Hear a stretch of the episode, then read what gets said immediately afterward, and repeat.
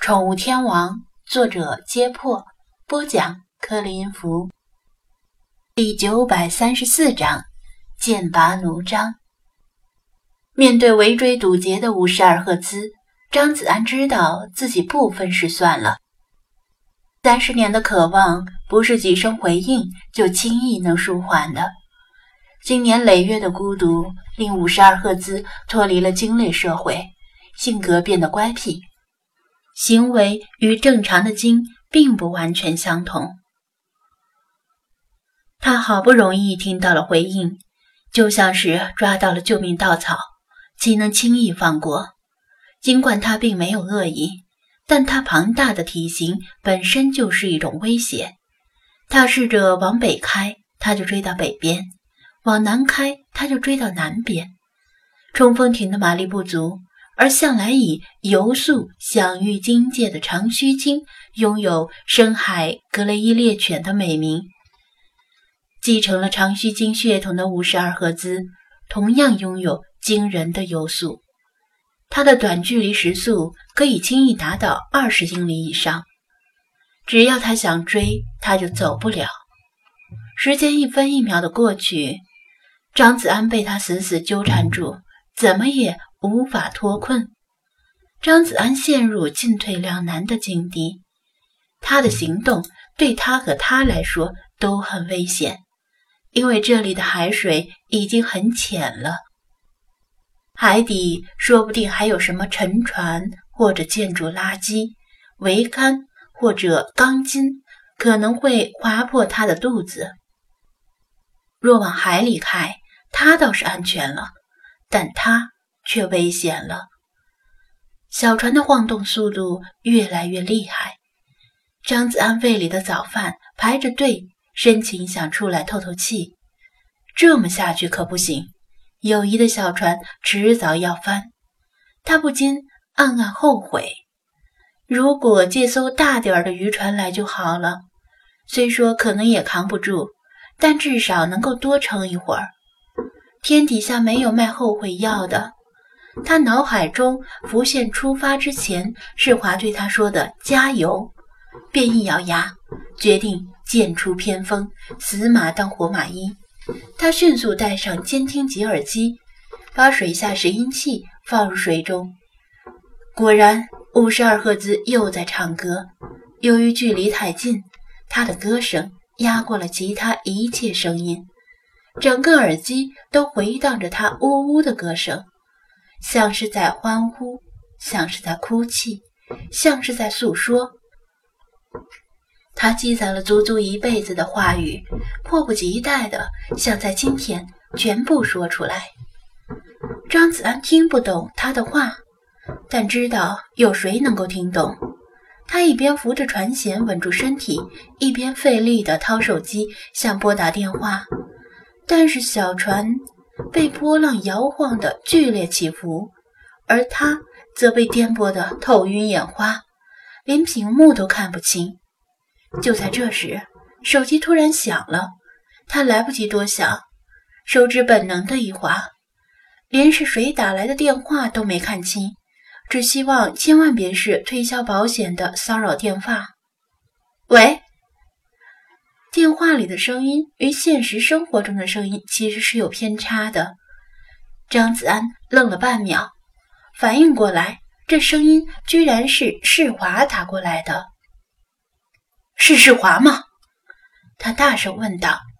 嗯，嗯，你还好吗？你走了之后，我一直在听来自东边鲸鱼的声音，好像有鲸鱼说听见一头躁动的鲸和一条被困的小船。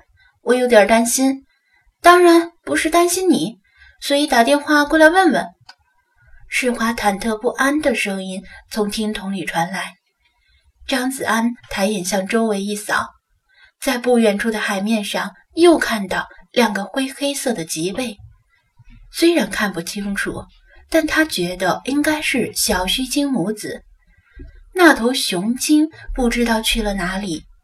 他们可能同样是被世华的歌声吸引来的，但他的注意力全集中在五十二赫兹身上，根本没有察觉他们是什么时候出现的。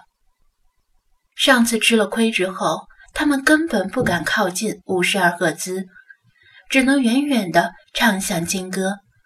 周边方圆上千公里的海域内出现很多头鲸，其中大部分又集中在滨海市外海，就像一间嘈杂的宴会厅，谈论什么的都有。想从中分辨出特定的话语，一定非常困难。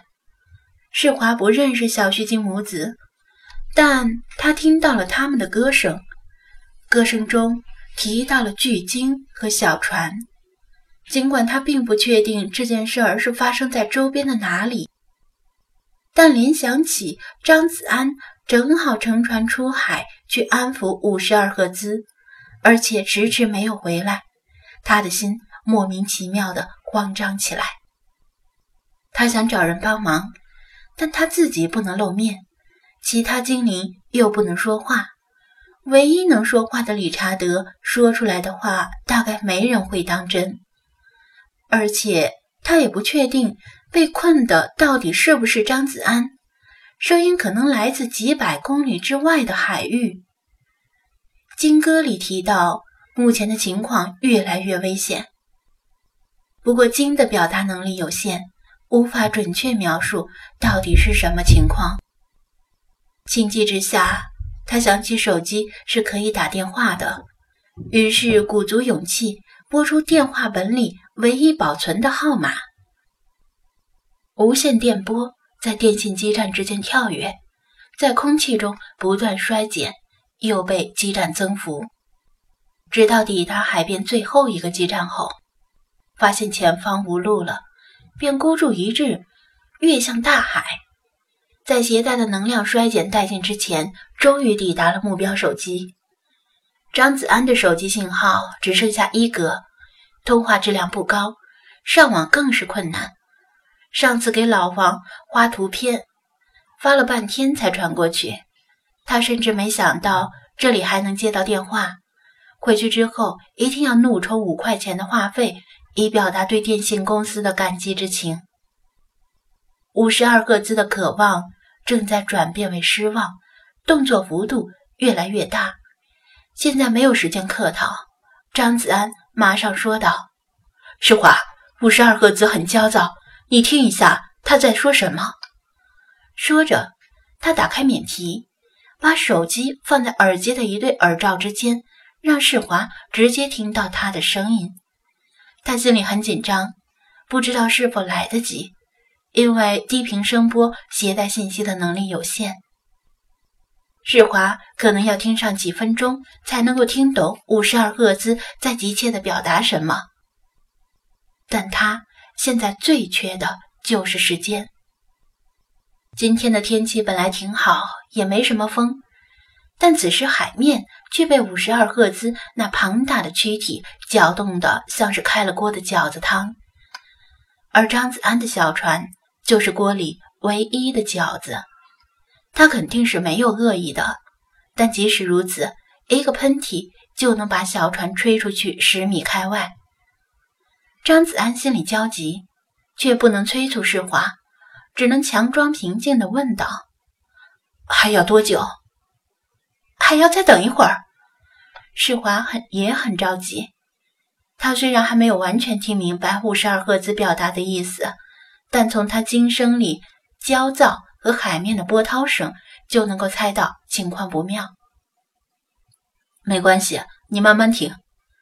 张子安口中安慰道，眼睛却在船里四下打量，盘算着翻船后的逃生路径。咦，世华。突然惊叫一声：“怎么了？听懂他的话了？”张子安急忙问道。“不，不是，不是他，是其他鲸。我听到好多其他鲸。”他语无伦次的说道：“他们，他们来了！”意料之外的转机出现了，五十二赫兹像是感受到了某种威胁。突然终止围着小船游动的行为，凝视着大海的方向。这边的海面很快归于平静，而那边的海面却沸反盈天。怎么回事？张子安纳闷了，开玩笑吧？谁能威胁这头海中巨无霸？他也向那个方向看去，哗，一头接一头的灰黑色脊背相继露出水面，拉出长长的队伍，封锁住海面。那是至少十几头成年小须鲸，在远处还不时地喷起低矮的水雾，表明更多的小须鲸正在陆续赶来。领头的正是张子安以前遇到过的那头雄鲸，怪不得他刚才没有在小须鲸母子身边，原来是去召唤附近的同类了。小须鲸通常习惯独来独往。但有时候会在索尔场形成大群，特别是当他们遇到麻烦事儿，会用鲸歌相互联络，进行群体协作。毕竟鲸是社会性动物，同样也可以一方有难八方支援。那头雄鲸上次吃了单挑的亏，这次学聪明了，直接找来帮手要群殴。现在一个罕见的。规模庞大的小须鲸群正在集结。小须鲸没有牙齿，但它们可以用头顶、用身体撞、用尾巴扫。一头落单的小须鲸可能会沦为其他海中猛兽的食物，但一群小须鲸却足能自卫。那对小须鲸母子也加入了鲸群，已经找不到它们了。海上到处都是灰黑色的脊背，在时隐时现。这次不再是三英战吕布，而是千军万马要踏平吕布。如果把此时的场面用手机录下，然后发布到视频网站，起个传说中的五十二赫兹恶战小须鲸群，一定能够吸足了眼球。但可惜张子安没有时间录。他的手机在让世华听金歌，就算有时间录，他也不打算录，还是不要打扰这些鲸在滨海时的安静吧。就算五十二赫兹再怎么渴望，也要先应付眼前的局面。海面已经被小须鲸群封锁，而这里又不是可以深潜的深海，他想突围的话，只能硬闯。张子安和他的小船。获得了暂时的安定，他完全可以趁这个机会先行溜走，但是他并不想拍拍屁股一走了之，留下五十二赫兹与小须鲸群拼个两败俱伤，否则明天海边恐怕又会出现几头搁浅的鲸鱼。耳机的一对耳罩之间回响着水下拾音器捕捉到的各种声音。小须鲸的歌声纷乱而嘈杂，密集交流着各种信息。五十二赫兹的声音却显得更加深沉，即使他完全听不懂，也能感受到其中的一抹悲哀。对方一言不合就能招来一大群，而他却始终只能孤军奋战，没有同类能够回应他的呼唤。就在这时，耳机之间突然传出了另一道悠扬的歌声，声音昂扬，攀上高峰，又婉转曲折入低谷，分别对应两种不同的频段的声音。五十二赫兹和小须鲸群立刻变得平静下来。